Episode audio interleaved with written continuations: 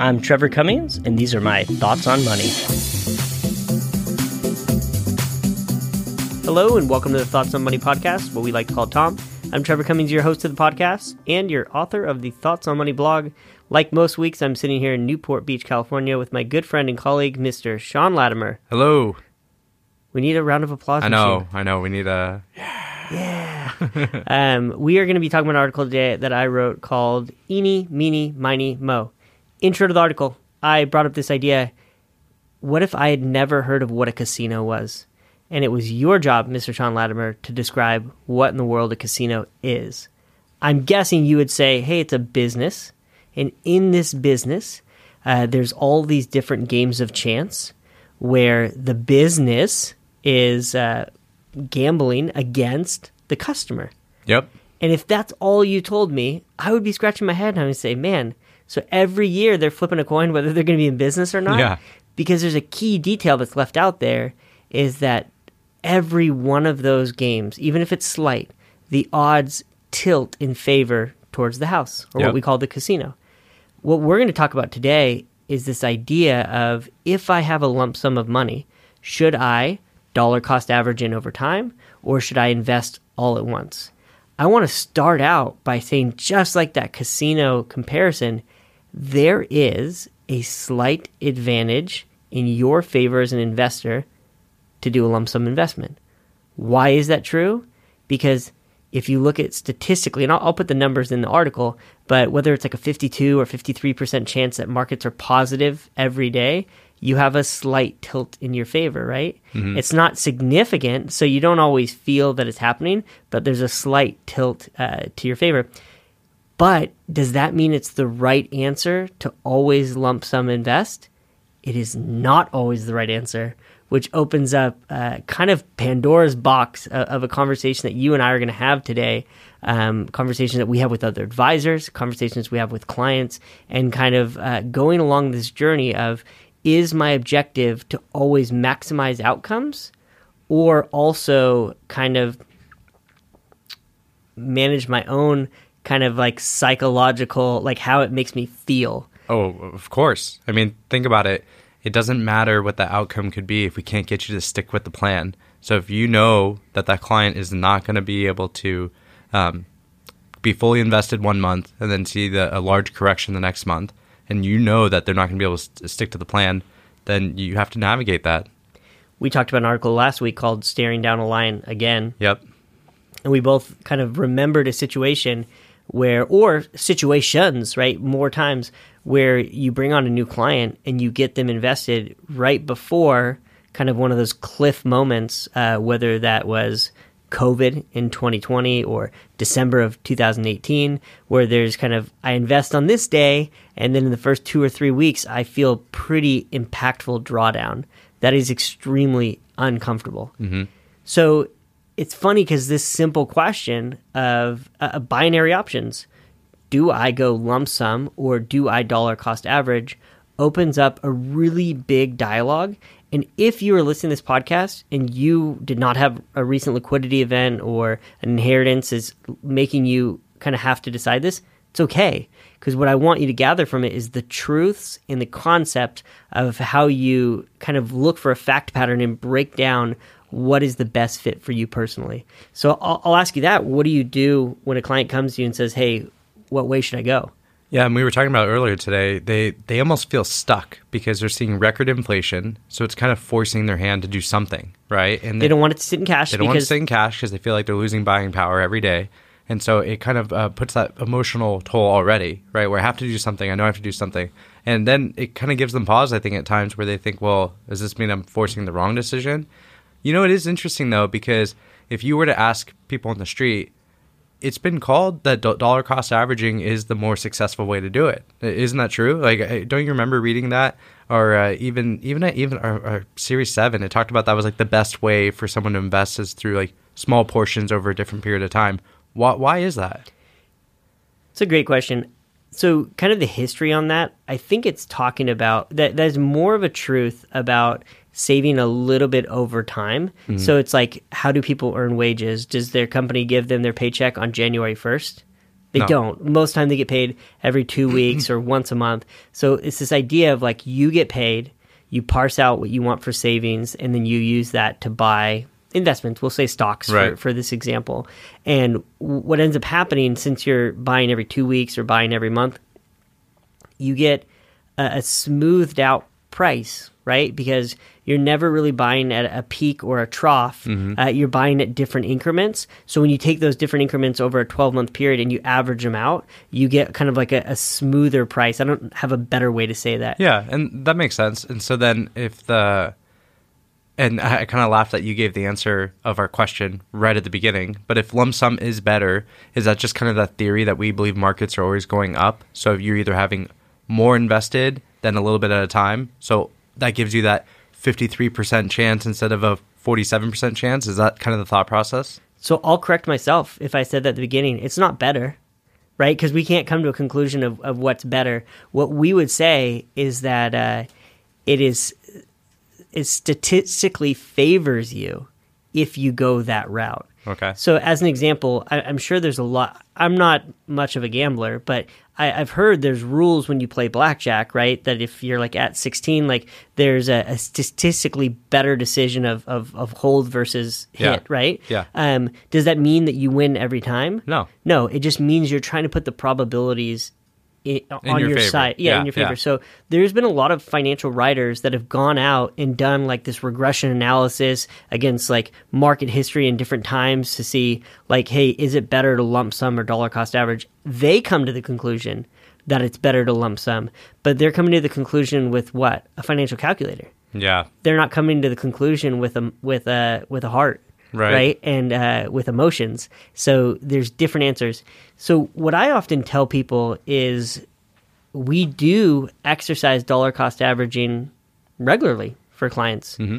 Um, what we don't believe, we know that the future outcomes for stocks and, and, and returns and prices and, and stuff for the short run is unknowable.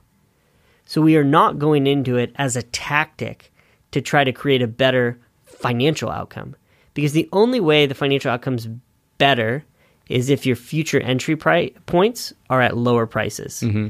But what do we know is that if a client inherits or has a liquidity event of a significant amount of money and it gets placed into the market at a very unfortunate time, and the first statement that they open, they see that it's thirty percent less money than they started with. Ouch.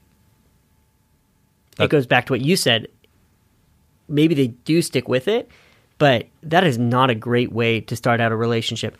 Not a relationship with client advisor, a relationship with client and stocks. Yeah, that's true, especially if this person managed their own business for years, generated most of their wealth through it, sold it, comes to an advisor group, and, it, and unfortunately, we've talked about this before, you know, it could still be the right advice, and it was just really unfortunate timing. So they come to any advisor, get the advice, and this is their first experience.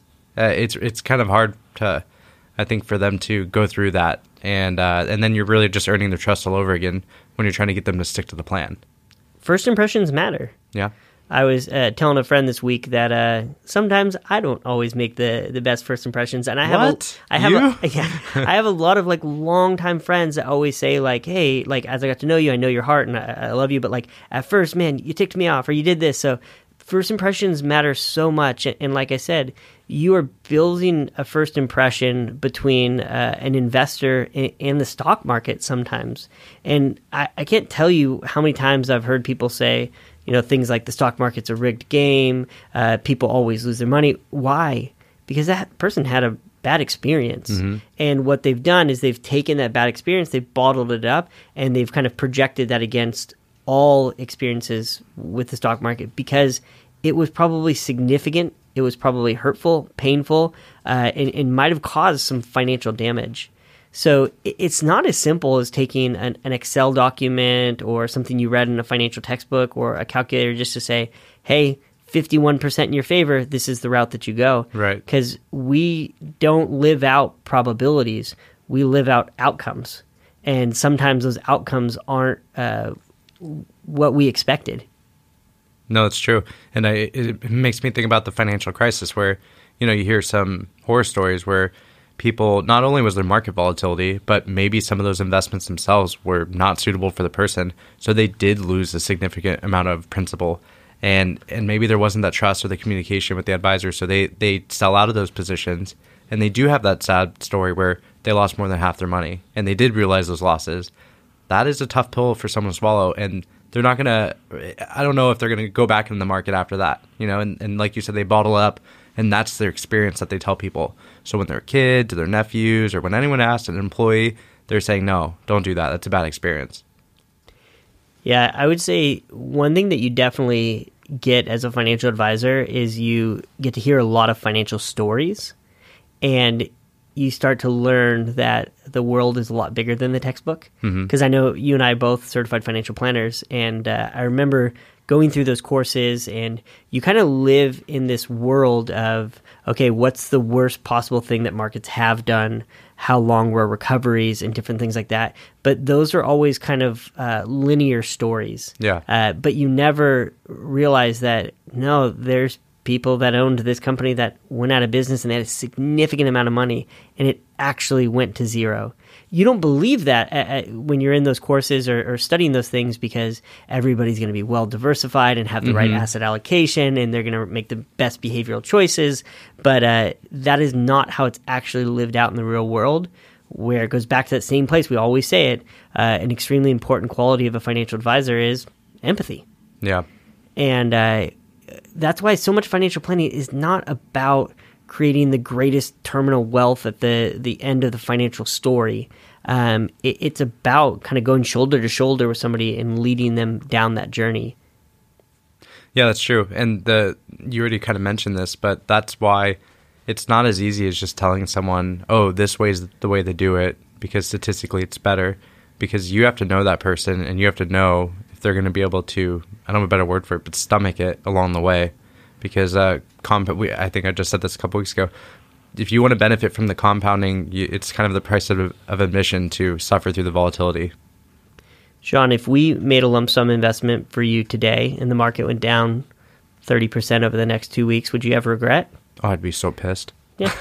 if you, if you, if if the answer is yes, then I think you definitely explore that idea of dollar cost averaging. And it's true. People, some people psychologically just like that more because if they invest half now and the market goes down, they go, whew, good thing I have this cash to invest at a lower price per share.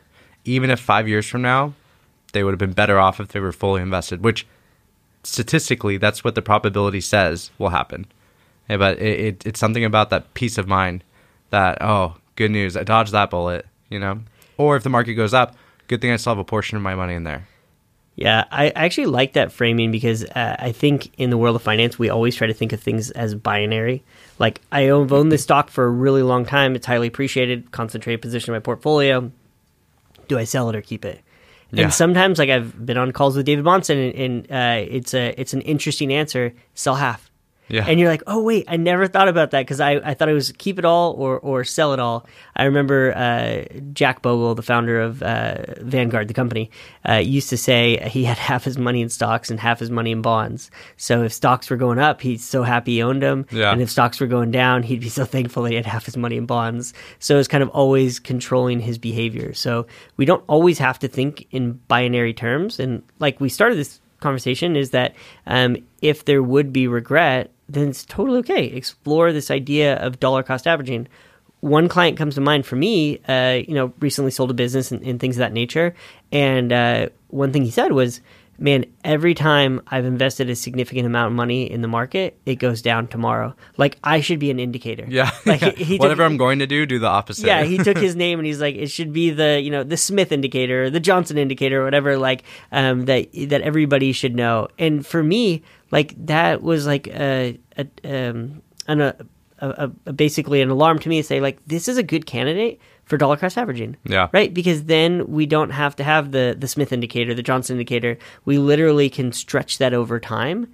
And um, it, it takes our listeners back to this place. If you're not in the place of making this decision, you now understand that you're making decisions both on what is in your best financial interest and what is in your best psychological interest. And there is a tension there that sometimes can be hard to navigate, and it's not always obvious that it exists. And there's sometimes a, a big disconnect between the two, where people say, oh, well, you know, what would you do? And and I say, oh, I'd be fully invested for a longer period of time. But that, that uh, there's better chances of success doing that. And they go, okay, well, yeah, that makes sense. And then their but their behaviors are totally different. We're like, market moves maybe three percent. And they're like, hey, I'm hanging in there, and you're like, hanging in there. What do you, what do you mean? you like the, you're doing better than any of the benchmarks. You should be celebrating, which is kind of weird to say, but yeah, I think that sometimes there's a big disconnect of what people think they they can endure and what they can actually endure. Yeah, it's Trevor Cummings when he goes to a restaurant when he's hungry. Uh, I order a bunch of food, and then by the time it shows up, I ate all the chips and salsa, and I'm like, I'm not even hungry anymore. Uh, sometimes my eyes are bigger than my stomach. But it, it kind of takes us back to this place of, okay, this decision needs to be made, um, and it's beneficial to have someone to collaborate with to kind of walk through what makes the most sense for me. Uh, I, I I know I had one of our fellow advisors, we were talking this week, and um, kind of this idea of concept of dollar cost averaging versus lump sum. And he was asking, hey, do valuations matter, or, um, you know, things that are going with Russia, Ukraine, like, like would you really do that for a client, or this or that or the other?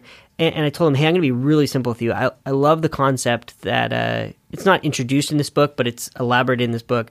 Nassim Taleb writes that book, Skin in the Game. Mm. So what's the best way I can answer the question? What I personally would do with my own money, um, I will invest today as much as I will invest tomorrow, um, and I will continue to dollar cost average in with my wages.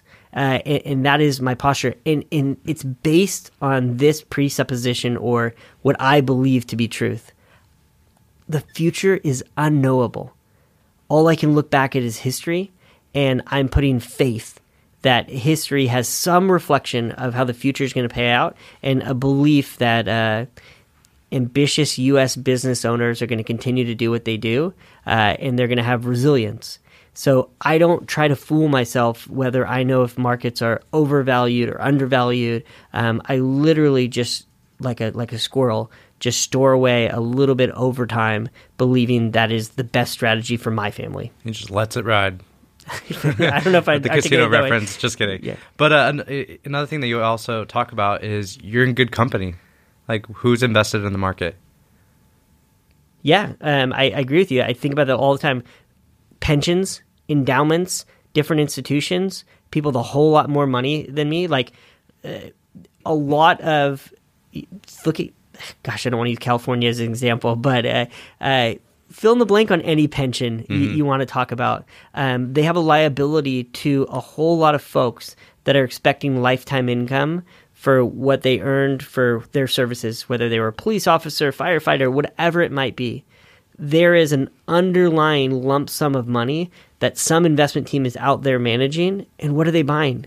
Stocks, bonds, alternatives, and cash. Yeah. Uh, so it's not the Trevor Cummings is is risking it all on, on what's going on. Uh, like you said, I'm in good company, or folks are in good company uh, when they have to endure those things. And again, gosh, we're getting off a little bit, but uh, why do we think during the COVID moment that the Federal Reserve steps in and they start to operate and do things that they um, historically might not have done?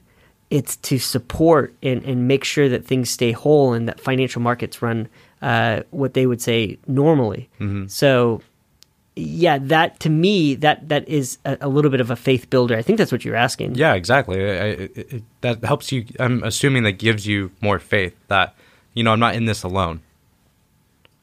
So it does also make me wonder that, have you ever had someone that you either decided to dollar cost average or do a lump sum investment, and they came back and they were upset with that decision? Either way? Yeah, definitely. I've definitely had folks. It's not on the dollar cost average. I, I don't think so. That's always probably the that's safe. That's like the route. Safe one, right? Yeah, I was just the safe route as, a, as an advisor, because, um, like you said, it, it's it, you can flip it both ways. Markets went down, and you're like, great, I have some cash to invest. Markets went up, great, I'm glad I had some exposure. Yeah. So I think the lump sum's always hard, because I think um, there's an expectation for the advisor to to know the future. There's an expectation for uh, the advisor to know if there's uh, a boogeyman kind of waiting around the corner, and we don't. Uh, and even if you just strictly took it on this idea of valuation, right? You, you hear that a lot in, in yeah. financial media, like, oh, you know, stocks are expensive based on valuation. That's a, a common term. There, there's not an easy mechanism for measuring when things are overvalued and undervalued. People usually write those books in hindsight. Right. Like, um, oh, now it all makes sense. What it's happened? Crystal clear. Yeah. What happened in nineteen ninety-nine makes a lot of sense today. Yeah. But people had those feelings in ninety-six and ninety-seven. So um, the mechanisms for picking peaks and picking troughs is really difficult. You can say, hey, obviously March of two thousand nine was an amazing time to start investing, right? right. It was a trough. Uh, in March of two thousand nine, investors didn't feel that way. Yeah. Uh, that is this idea of capitulation. Um, it's when that last person sells or last person buys, or h- however you want to look at it. Um, you don't always know the turning point, and the turning point is easily definable when you look at it in hindsight. Well, the funny part is March of two thousand seven was a great time to invest too. It, it, it's easy for us to say now, right? It's going to be a bumpy road along the way, but it, it was a great entry point too. yeah, it, even even when you get smacked in the face at the beginning, yep. um, that gets diluted away the longer you stay invested. I'll ask you this. Uh, how about clients that are currently fully invested? Let's say it's a client that has uh, their money in a four oh one k and they're retiring, and that four oh one k is fully invested and it's coming over as a rollover check into their investment account. That, that's a lot easier because you can look at their current exposure, and it's kind of like uh, if you weren't retiring this year and you were retiring in six months, this is the exposure that you'd be having now. So um, that, that almost kind of gives you, especially if they've been invested that way for twenty or thirty years, that kind of gives you the story of what their risk tolerance probably really is. It's easy for someone to say that they can withstand a twenty-five or thirty percent downturn, uh, but it's another thing when you come across someone's four oh one k and they've been invested in one hundred percent equities for thirty years. It, it's kind of proof in the pudding that they can withstand that because they have. Um, now, obviously, they're in a new chapter of life, and so you, the question I ask people the most is, what's the purpose of this money? Is it to fund retirement expenses? Is it going to grow and accumulate and go to future generations? Are you charitable? Do you not have any dependents? Is it going to go to your church? What, whatever the purpose is, that's the first question, and then we start to build the actual financial plan. Yeah, you kind of start to bullet point the objectives, mm-hmm. and then once you have those objectives, you build out investments that um, basically satisfy each objective that's laid out. Uh, I, li- I like the, the order of operations there. And I kind of like what you said of, like, if somebody already had those exposures, it, it, for me, it's like sometimes you'll hear people saying, like, uh, real estate prices are really high, so I'm going to sell my house, and then I'm going to go rent, and then I'm going to wait till the market crashes, and then I'm going to go buy a new home. Uh, I haven't known a lot of people that have done that successfully um, because, again, it, to time peaks and troughs is is really difficult, and I don't know, let's say three years ago, you thought real estate was o- o- overvalued or, or however you wanted to, to articulate that. And then you went to rent. Now you're three years into renting. You're like... rent, rent, rental prices are at all-time highs. You missed out on a bunch of money you could have gotten if you held on to your property. Yeah. So it, it's to what you're saying is that you, you have to look at all the facts. Like, if somebody was currently invested and had those exposures, it's not always about deciding one or the other. Sometimes you just want to kind of keep those exposures consistent.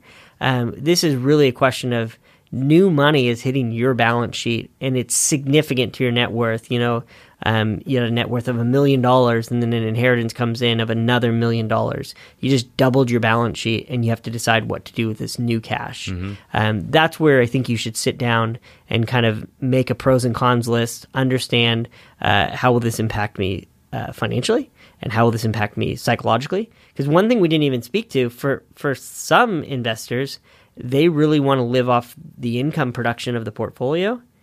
And if that's true, you kind of have to accelerate getting it fully invested so that you can start that income production. Well, yeah, the longer period of time you have it in cash, it's not paying anything. Yeah, so it's like, it's so multi-factored, and it's... um. I know it's disappointing when the question seems super simple and then your advisor pulls out like a whiteboard and three colored pens. A twenty minute explanation. Yeah. You're like, gee, thanks. But I mean, these are the type of topics that have to be somewhat collaborative, right? Because as much as an advisor will do their best to put themselves in the investor's shoes, uh, they don't have the benefit of knowing that person's experiences. You might have had somebody that had a, a, a grandparent that uh, in the Great Depression, something horrible happened, and it was like, um, you know, the, the family still talks about it today. Like those emotional wounds and scars, they're real. Mm-hmm. You got to account for those things. So I would say the biggest truth that somebody should gather from a, a very specific conversation like this is that there's the psychological side and then there's the financial side. And when we talk money, both of those things matter, um, I don't know, equally or, or one matters more. So like I said, it's hard to decide uh, what the balance is there. And I'll say for some people, it probably leans towards the financials a whole lot more important, a little bit psychological. And for some people, it's going to be the opposite. We're all wired differently. Yep. We we know that we have uh, some friends that can go re- through really stressful times and they're cool as a cucumber. And you have some people like me that, you know, you're a friend High of strung. mine. Yeah, yeah. We go, I, I, you know, when there's there's stress in my life, you know it. Like you'll come to me like, hey, Trev, what's going on? Um, because because you can feel it. So again, we we all have a little bit of a different D N A and a little bit of different makeup. Absolutely. Sean's giving me that giving look, the look, the look, the look. Yeah. It's like, yeah, we've uh, we've covered this topic uh, pretty well. So um, that's what we chatted about today. We chatted about this idea of lump sum versus dollar cost averaging. And that it's not as simple uh, as just one answer. Um, it is the doorway to a conversation between a client and advisor to figure out what is the best fit for that particular client. And we understand that there are psychological ramifications. We understand that there's financial ramifications. We understand that there's an intersection of this choice and somebody's financial plan. So again, it leads us back to that same place. Great place to start a dialogue. So if you're in that situation, you had a liquidity event, you have an inheritance, and you want to discuss this, you can email Tom at the bonds group dot com. You can address that to Sean. You can address that to Trevor, whoever you'd like. We'd be happy to answer the question. It's always also a great place to uh, leave comments, uh, ask questions, or even ideas of different topics you'd like us to discuss on future podcasts. Um, we'll ask that you rate the podcast, five stars preferred. All comments on podcasts are welcome. And then, uh, of course, we'll be back next week with more of our Thoughts on Money. money.